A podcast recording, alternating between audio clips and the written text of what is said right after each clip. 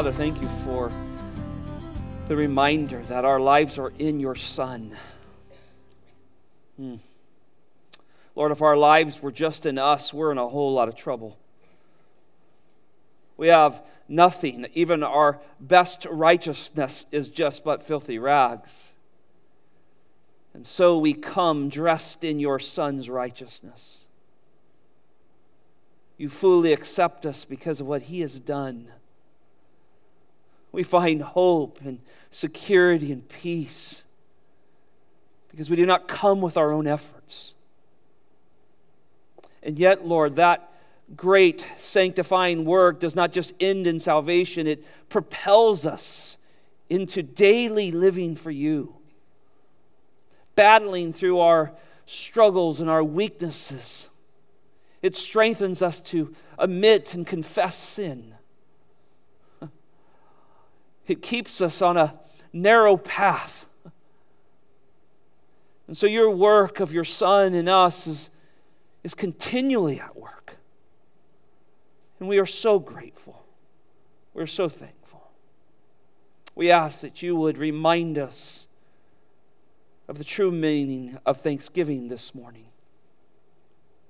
And not a person leave this room, this building, or hearing this online, listen, not listen with a heart of thanksgiving, that we would leave now with, with great thanksgiving, great gratitude, Lord. We would look at this truly Christian holiday as a time to reflect with our family and loved ones and friends how grateful we are for Christ. Lord, remind us of these truths. The world is pulling on another way, it pulls away from this. God, secure our hearts again in your truth today as we look. Father, we pray for many that I imagine are at home listening, Lord, Lord, you know how the flu has hit so much of our ministry.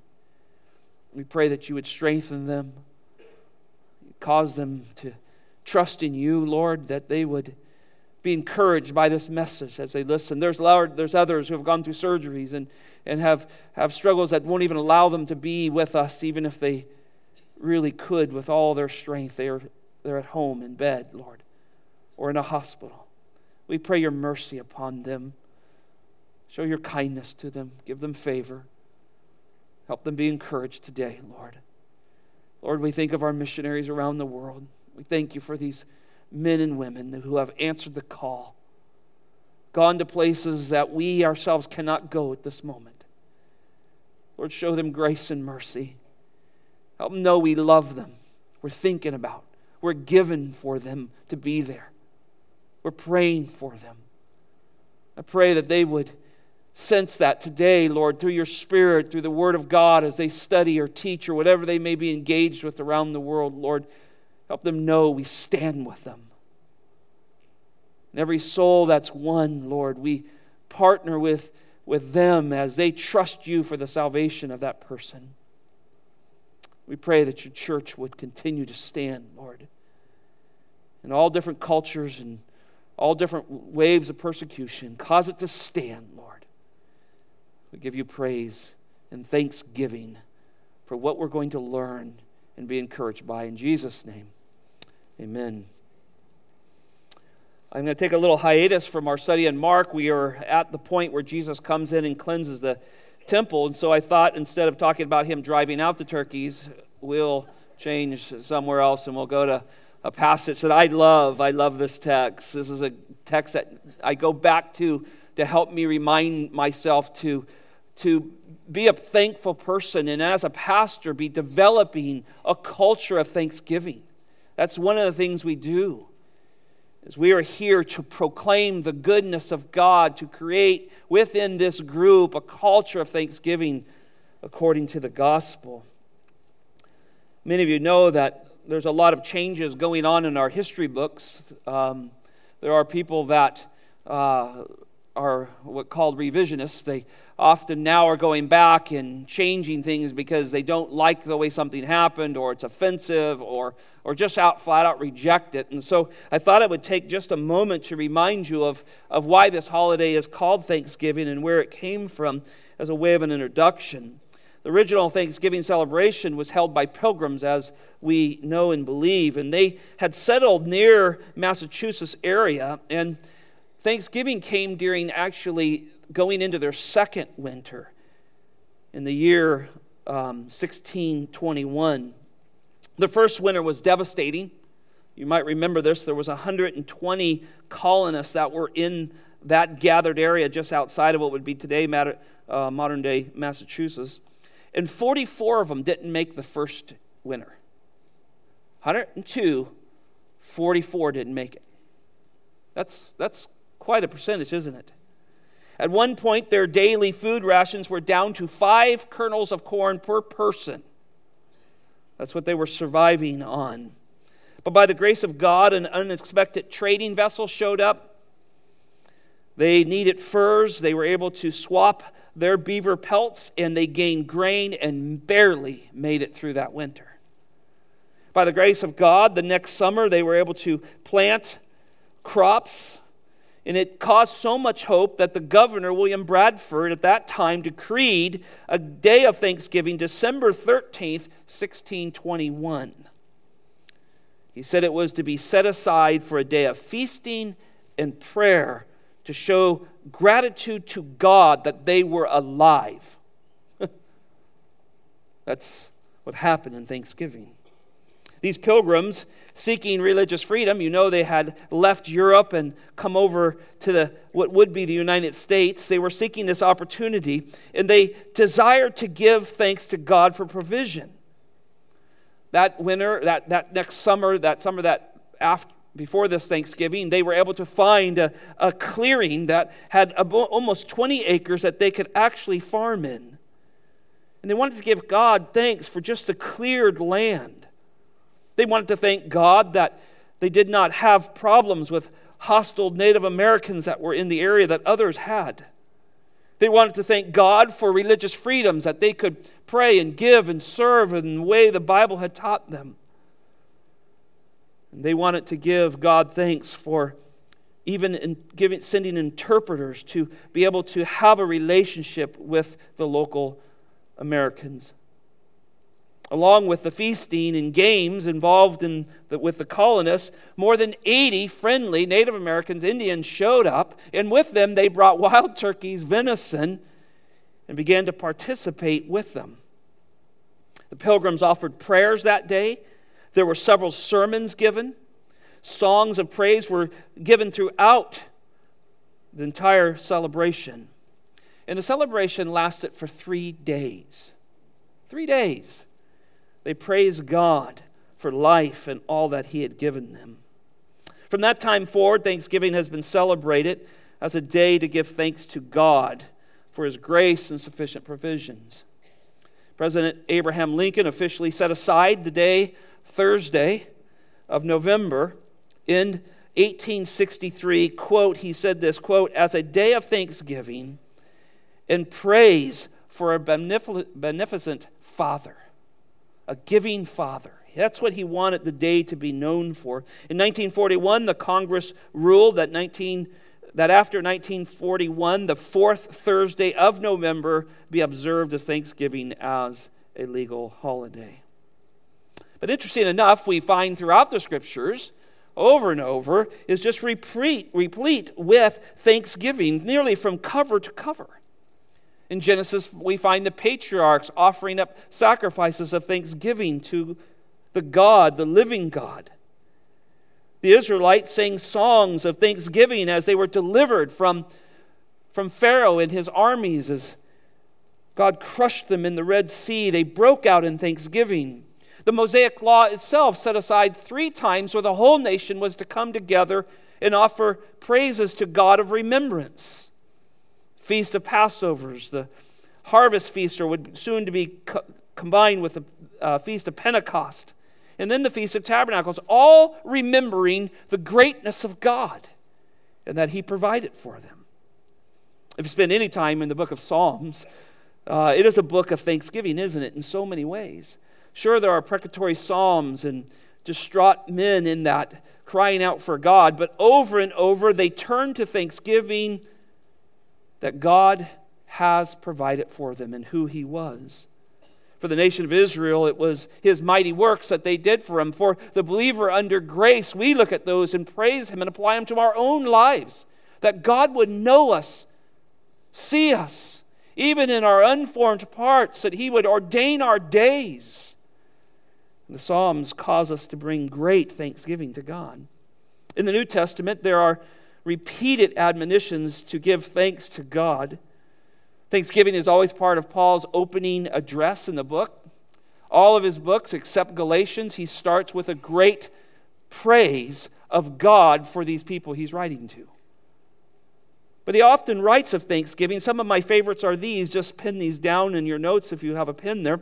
1 Thessalonians 5 16 through 18. Rejoice always, pray without ceasing, in everything give thanks, for this is the will of God The will of God is thanksgiving. People ask you all the time, what's the will of God for my life? It's thanksgiving. being thankful, being grateful as Christians. And it is the will of God in Christ for you. Philippians chapter 4, verse 6. Be anxious for nothing, but in everything by prayer and supplication with thanksgiving let your request be known to God. Even when we pray, even when our hearts are heavy, when we make supplication to God, when we plead for His help, the Bible says it is to be done in thanksgiving. This is the mark. This is the mark of true believers. We're thankful. And, and, listen to each other's prayers. Are those prayers marked with thanksgiving? So often when I hear believers pray, they're, they're just full of thanksgiving, even though their hearts are heavy. You can hear thanksgiving come out because they have a trust in a God that can do what they can't.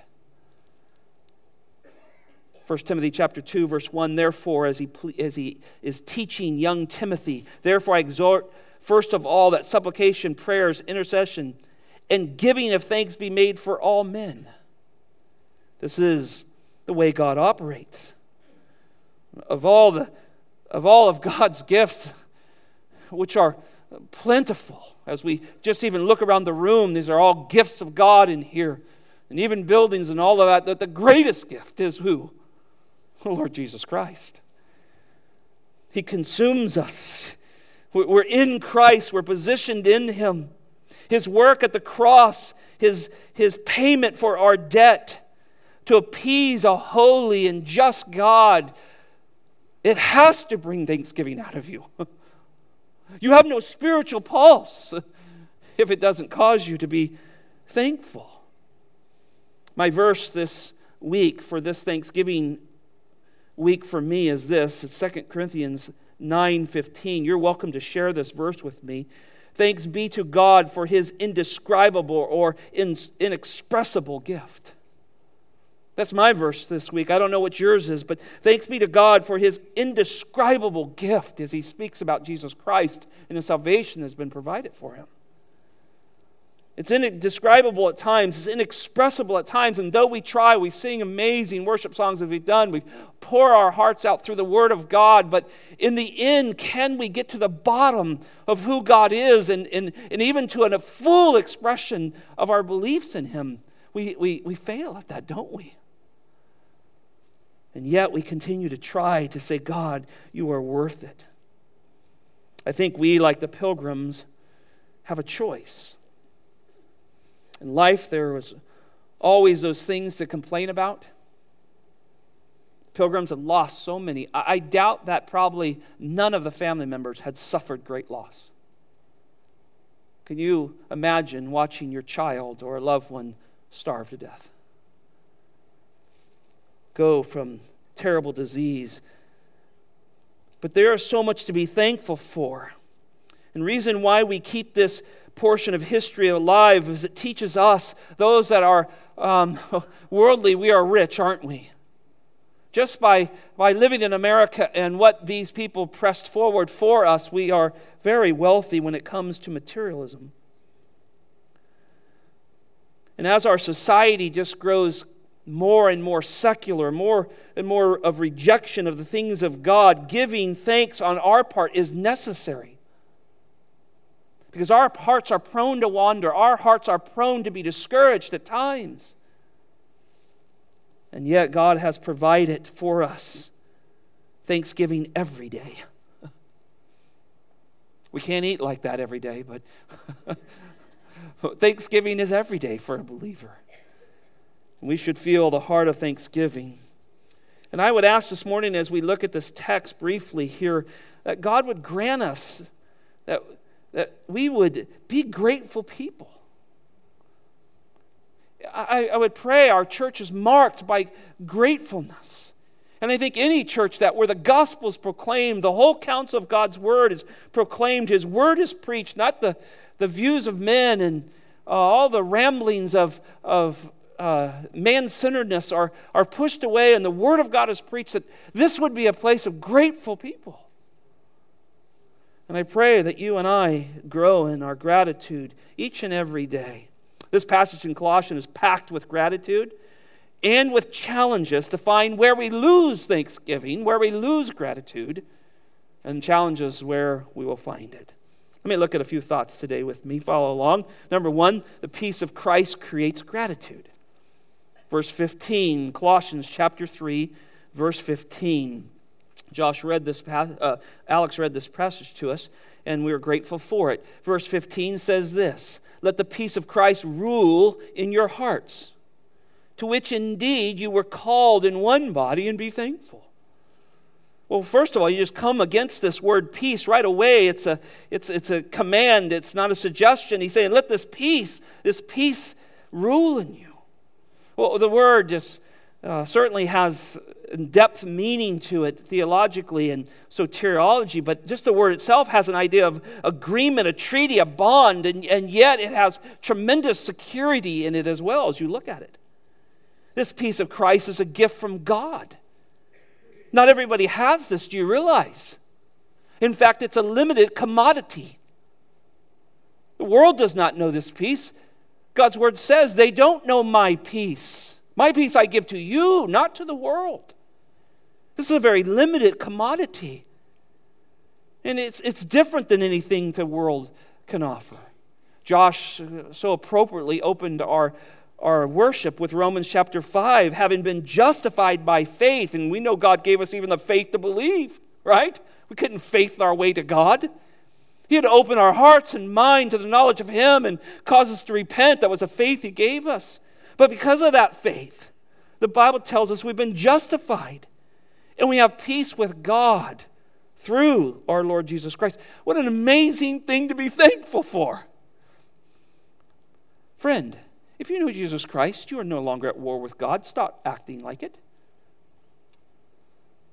We, we have a eternal bond with Him, an eternal treaty with God through Jesus Christ.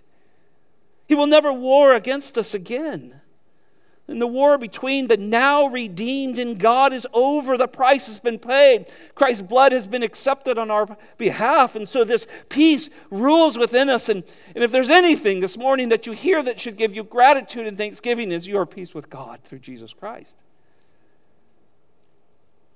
Philippians chapter 4, verse 7 says, In the peace of God which surpasses all comprehension. Let it guard your heart and mind. Oh, brother, sister, when you struggle, when you wrestle with things, it is the peace of God that causes us not to come undone. It causes us to stay in relationships, stay in the battle. It gives us strength when we are weak. The peace of God through Jesus Christ strengthens and guards our heart from sin that wants to rob it, to take it away. He's guarding it through this. This is a resting peace for sure. It is an assurance. I don't get up in the morning, and I trust you don't either. Okay, God, how am I going to get my way to you again today? He has provided everything we need. And we rest in this, and it floods our soul as we submit to Him daily. But notice the text says the peace of Christ, and so there's a definite article here. It's not just a peace of Christ, a peace that you can find through something, but it is the peace of Christ. That's where it's coming from. This peace belongs to Jesus. You know what he's talking about. Paul's referring to, uh, to Jesus' statement recorded in John 14 27 Peace I leave with you. Then he says this My peace I give to you. The peace the world can't give. So we have the peace of God. It is, it is the greatest reason to be thankful. My peace. You know, isn't that amazing? The same peace that the Son has with the Father, He's given to us. Eh, I mean, just think about that for just a moment.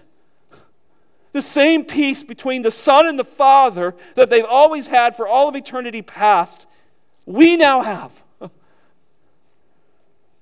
And yet we struggle on at times. He's given us his own personal peace. It is not just a human temporary peace that we experience when, when there are no major conflicts going on in our life. It is the complete peace that leads this life and the next. And He alone gives it. Do you have the peace that only comes from Christ? If you do, be thankful. Be worshipful. Be grateful. Is peace your counselor? Another way he says is let the peace of Christ rule in your hearts. Let the peace of Christ rule in your heart. This word for rule comes from um, uh, an act of a judge or an umpire of some sort. It's an imperative verb. The Word of God is commanding us to let the peace rule, make decisions, counsel, be on the throne room of our heart and set the counsel and direction and guidance for all the things that we do. You want to be a thankful person? Let the peace of God have your throne of your heart. Let Him have it. Quit fighting Him. He'll guide you and counsel you. And you know what the, what the Lord always does? Is He counsels you towards gratitude. And you say, Well, how do I know you'll be happy? you still trials and struggles going on. Anybody have enough money they need? Anybody have perfect health? I mean, but yet there's a peace there. And God guides us along. He counsels along. He rules and, and, and brings us along to those decisions that need to be made, and we trust Him with things. Notice there's also an inseparable bond between peace and gratitude and the body of Christ. Look at the end of verse 15. To which indeed you were called into one body. Be thankful. See, we're called to live in peace with one body. I, I think it's probably one of the most disturbing things that goes on in pastors' lives is when they hear there's conflict between people within the body. God's called us to peace. If He's forgiven my sins, I certainly have the authority and power to forgive you, and you forgive me. And there should be a oneness that's created from the peace of God, the forgiveness of our sins. Oh, friend, don't let another Thanksgiving go by where you don't, on your part, as, as Paul says in Romans, at least on your part, you strive to live at peace with all men. Strive for that. You have the glory of God dwelling with you. Pursue that peace and build up one another, as he says in Romans 14.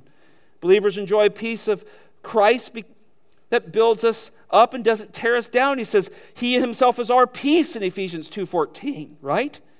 He's made us one. He's broken down the, the walls of separation. It doesn't matter what our background is. We have tremendous peace with each other because we have peace with Christ. Now, how do we do this daily? How do we do this daily? Well, it's, it's the gospel drives gratitude. The gospel drives gratitude. That's why we said so many times, and, and, so many people before us down through Christendom have said things like, preach the gospel to yourself every day, I mean, because it drives it. It puts us in the right mind. It, it, it, reminds us of the death, burial, and resurrection of a Christ who would leave heaven, step out of heaven, and, and take on flesh. We're going to celebrate that in this next month of his incarnation, of him coming, because there was no other way. It reminds us that he's worth living for, and, and, and that brings gratitude. It brings tremendous gratitude into our life. Paul does this all the way through, and we don't have time to look at it, but you could start in Colossians chapter 1, verse 3, and go all the way to chapter 4, verse 2, and find how many times he says, Be thankful, and talks about thanksgiving and gratitude. All built on the gospel. All built on the gospel. This is the peace that creates thanksgiving. Second thought the word of Christ creates a melody of thanksgiving the word of Christ creates a melody of thanksgiving. I know this verse is common. As you look at verse 16, it says, Let the word of Christ richly dwell within you, with all wisdom, teaching and admonishing one another with psalms and hymns and spiritual songs, singing with thanks, thankfulness in your heart to God. Certainly the parallel text is Ephesians 5:19 and includes the work of the Spirit in there. But the word of Christ is referring here to Christ's self revelation of himself. He is the Word, He is the Logos.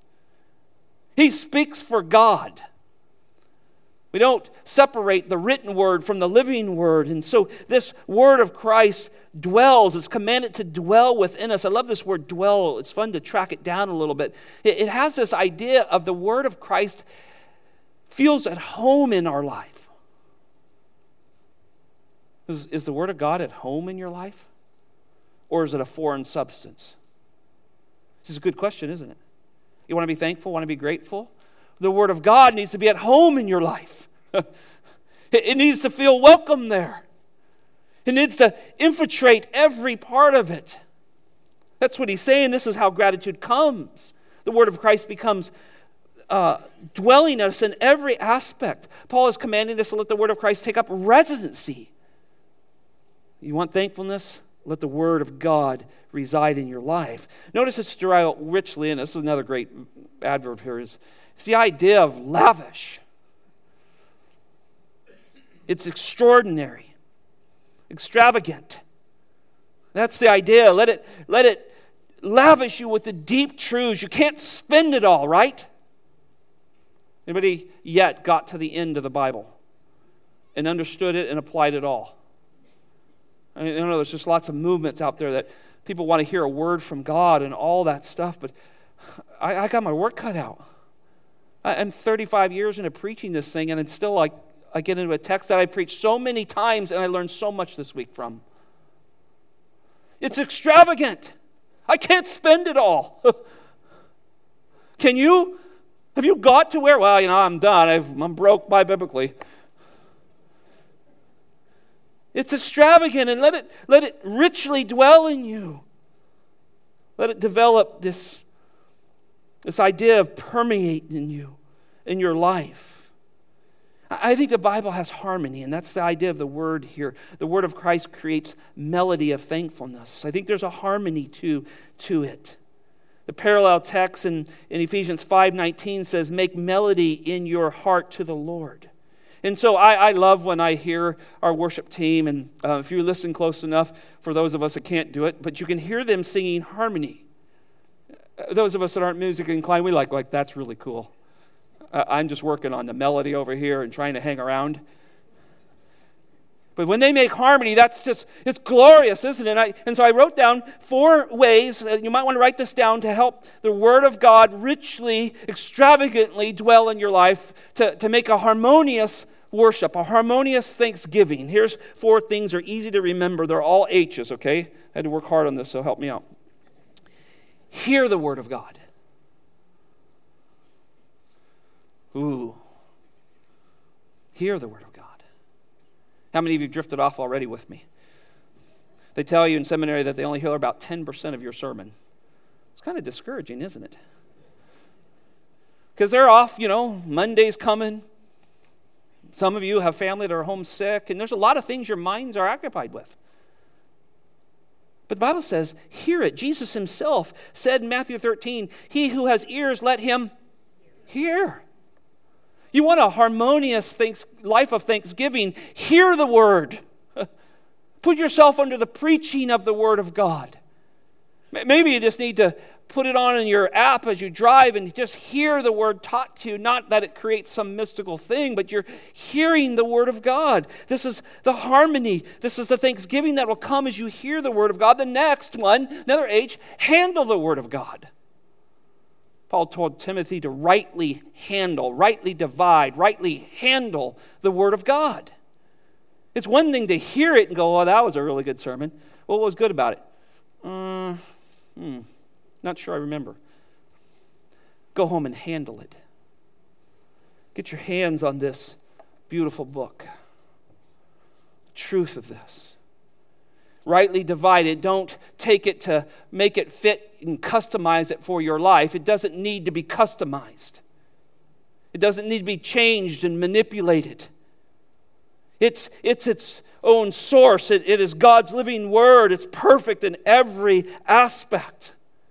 Handle it. Get your hands on it. Read it. Believe it. Oh, we got to hear it and we got to handle it. Third, hide the words of Christ in your heart.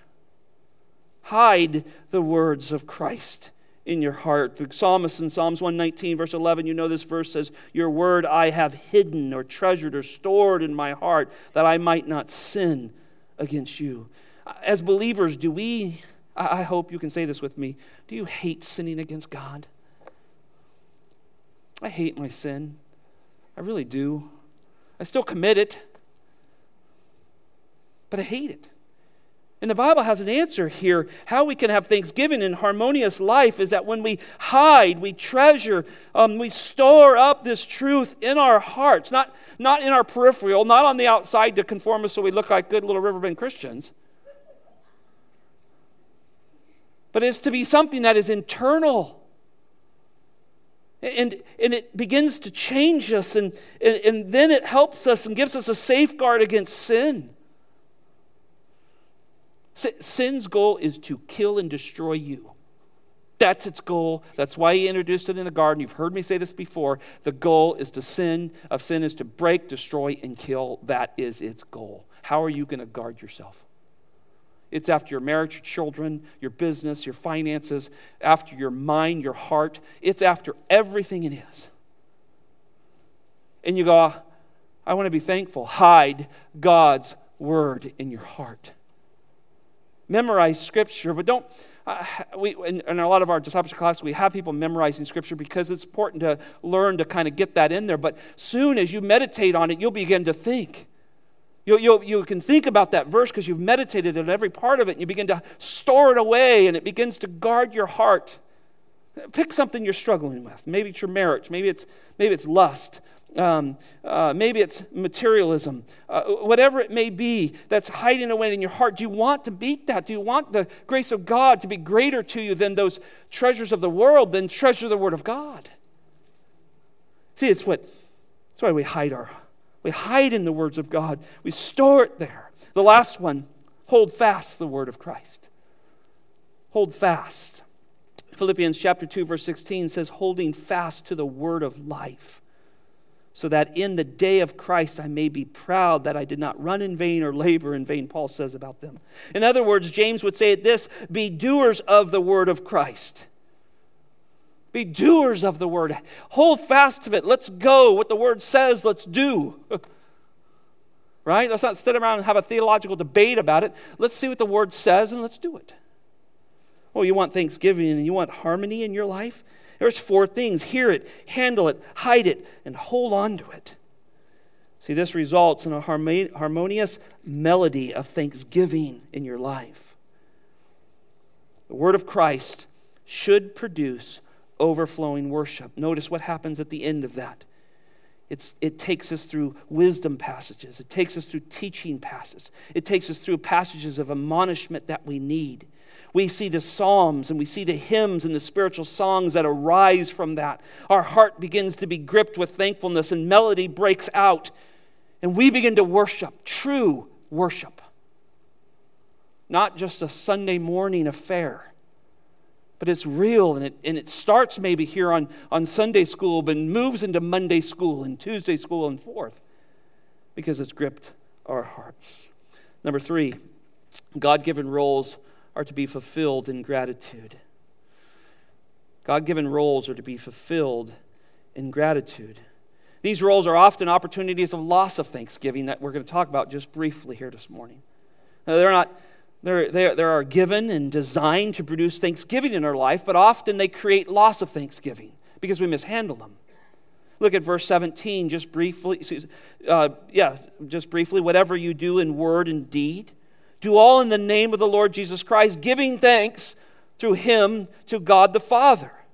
So, whatever you do, and now he's going to give us this list of things that we're probably all going to fall into in one way or another here. These are the things that we take from God, and, and we do these for his glory, and we receive thanksgiving through serving in, in this opportunity. But these same things often rob people of thanksgiving. Notice in verse 18, the Bible says, Wives, be subject to your own husbands as is fitting to the Lord. A wife fighting the leadership of her husband will tend to lose her gratitude. She has, she has not worshiped God in her role, and it's robbing her of joy. It's robbing her. It, it, it's closely connected. Joy is so closely connected to thanksgiving. God's chosen her for this unique role to bring him glory. He didn't give it to anyone else. He gave it to just her for that man. He did not, he did not say, that, uh, This is a multiple role that I'm going to bring glory to myself. I am singling you to bring glory to me in this role. It's a unique role. So she, she is neither thankful for her husband or she ultimately receives just a lack of gratitude. But but the opposite is just as true. I want you to think about this. When a, when, when a wife, when, when she chooses to pursue the glory of Christ and she lines her affairs up under the headship of her husband, the result is joy and it produces thanksgiving. It's coming, it's going to come, and, and it, we're not pretending things are easy here. But, our, but what we fall into why we lost, lost joy and why lost Thanksgiving, uh, lose Thanksgiving is because we're always trying to fix the other person. Peace of Christ combined with the word of Christ comforts this woman, draws her into contentment with her heavenly Father's choice. He woos her into this follow this choice that I have for you, and you will gain contentment. With the help of the Spirit and with the peace of Christ and the word of Christ, she, she sees her role as bigger than just some uh, word like submission that the world tramples on. She sees her role as an example to all who look upon as the beauty and gorgeous role of the church. She teaches us as we look at her, as she adores her bride, her groom, as, as the church should adore the groom of Christ. When her joy and gratitude starts to fade, she runs back to that place where she finds peace. That's why she gains thanksgiving. Through the years, I've seen women in difficult situations who are some of the most happy and thankful people. They found, they found all that they needed in Christ, not in what she had or didn't have. And think about this before I leave and move to husbands. Her, her whole family greatly benefits from her thankful heart. They rise up and call her blessed. She, she, she has a great role of bringing thanksgiving to the entire family. A happy wife, a happy life. Even the world says that, right? If mama's not happy, nobody's happy. The world even says that, right? But our Bible tells us even more. She has a great infectious nature to the, to the family. When she's obeying God, her God given role results in gratitude.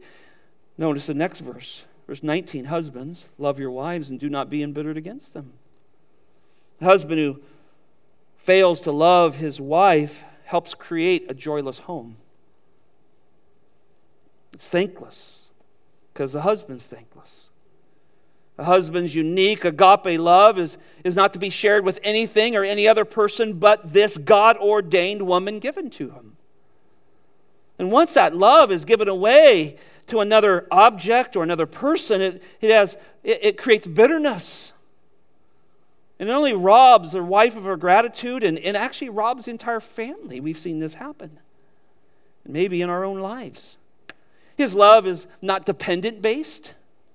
His love is not what he gets in return. His love is unconditional.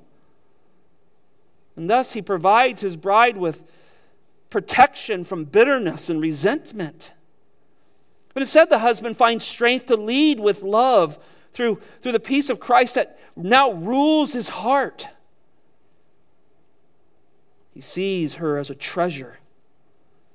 He sees her as a gift from God. This peace, sustained by the Word of God, has, has not merely affected his outward behavior, but now it begins to penetrate deep within him. He sees a greater spiritual lesson there. He, he sees the worth of what he's been called to do. And he grasps this. His very soul is daily replenished from the Word of Christ, from the peace of Christ, from the gospel.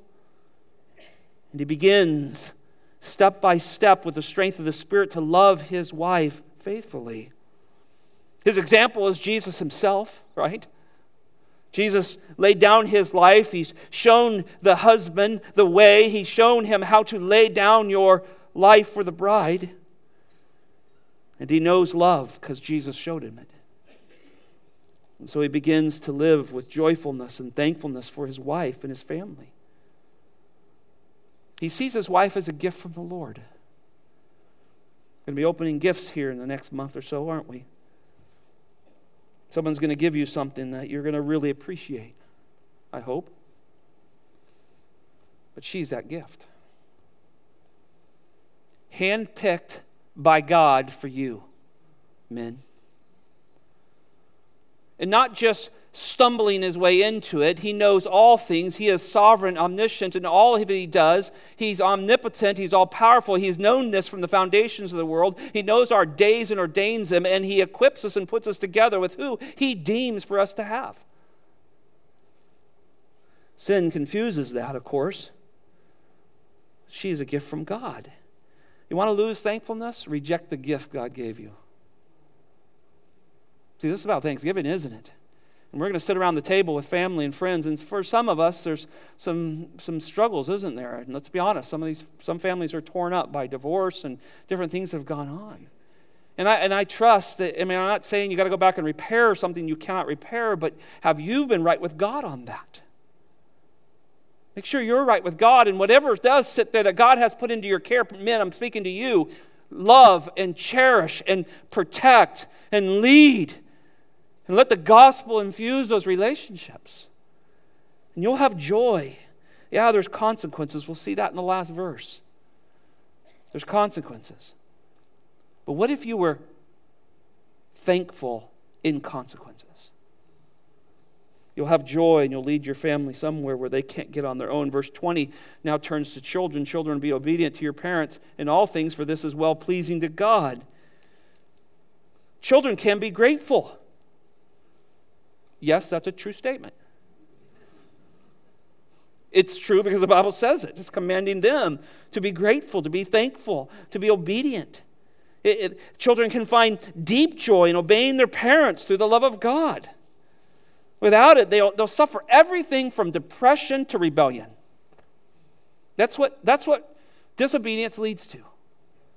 And, and, and society is going to blame you, the parents, they're going to find something to put them on to get them over that. And yet the Bible gives an answer here to be obedient. It wards off all kinds of problems. Most everything can be taken care of with obedience to God's word. Children, you have a great opportunity. Notice a little word all there. you know I like to circle those words. All. This is the opposite of half hearted and halfway or, or some kind of partial obedience that's displeasing to God. In fact, the Bible says this is well pleasing to Him. I like that term. Kids, the Bible says you can please God. Me? I, I'm in students' ministry. I, I you know, I, no, no. You can please God. Can, can you imagine a Heavenly Father with and I hope this doesn't go too far, as a child obeys its parents, the smile that is on the face of God, because he knows what that's going to save that child from.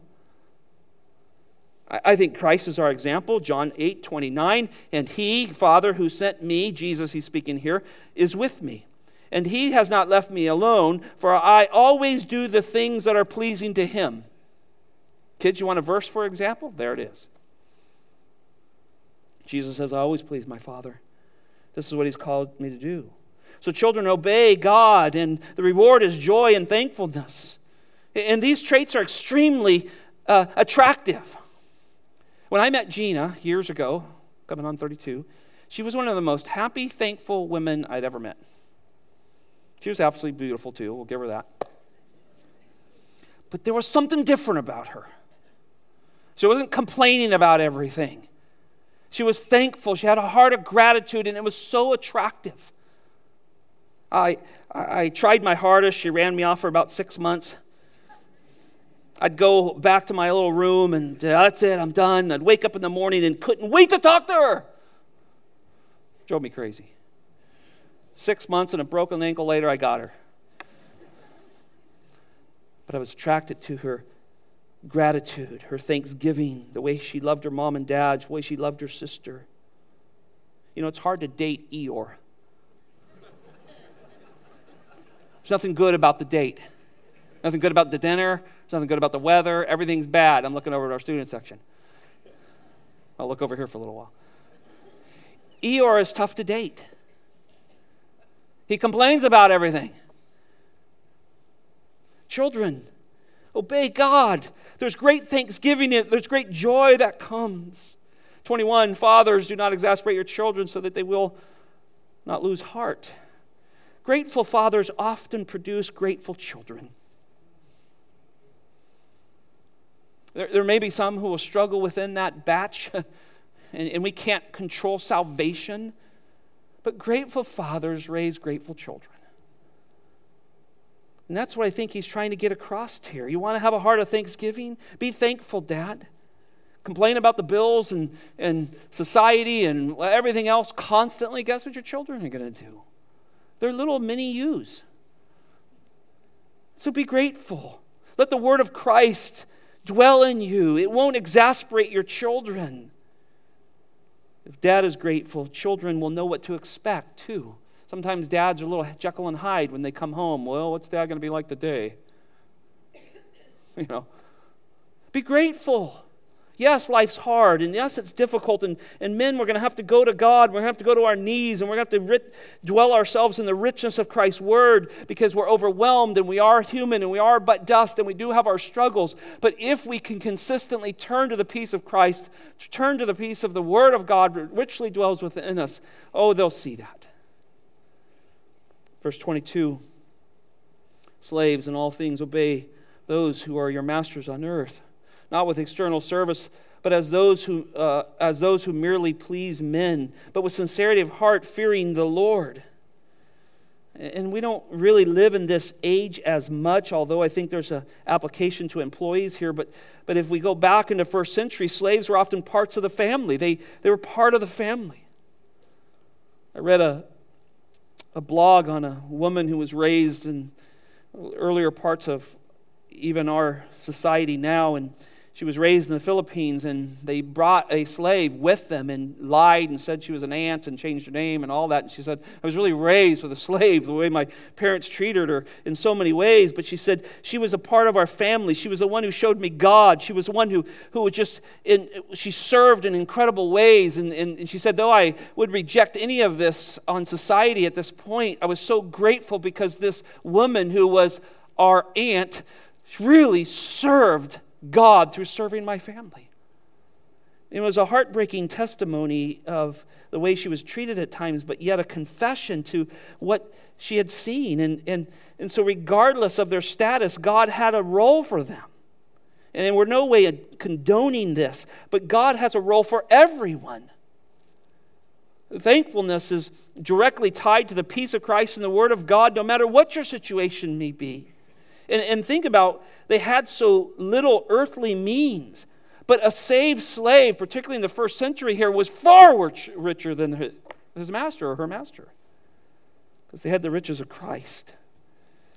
So, gratitude from the peace and word of Christ was to drive them to live for Christ and obey their master. I have so many great examples in this. And, and just like the wife, she's to to submit or line her affairs up as is fitting to the Lord, so was this slave or this employee to do this for the Lord, not merely as men pleasers, but, but for the Lord from sincerity of heart. And, and, Jesus, again, is a shining example. Mark 10 45, we just saw this, right? He, for even the Son of Man did not come to be what? Served, but to serve others and lay his life down for a ransom for many. I mean, that's, that's what, this is what he did. Can you imagine being a slave and, you, and you know, there's no way out of your slavery? Your master was not going to release you. And Christianity came along and somebody taught you the gospel, and by God's grace, your eyes were opened. And guess what they pointed them to as their example? The very Lord Jesus Christ who said, I've come to be a slave. Very similar word.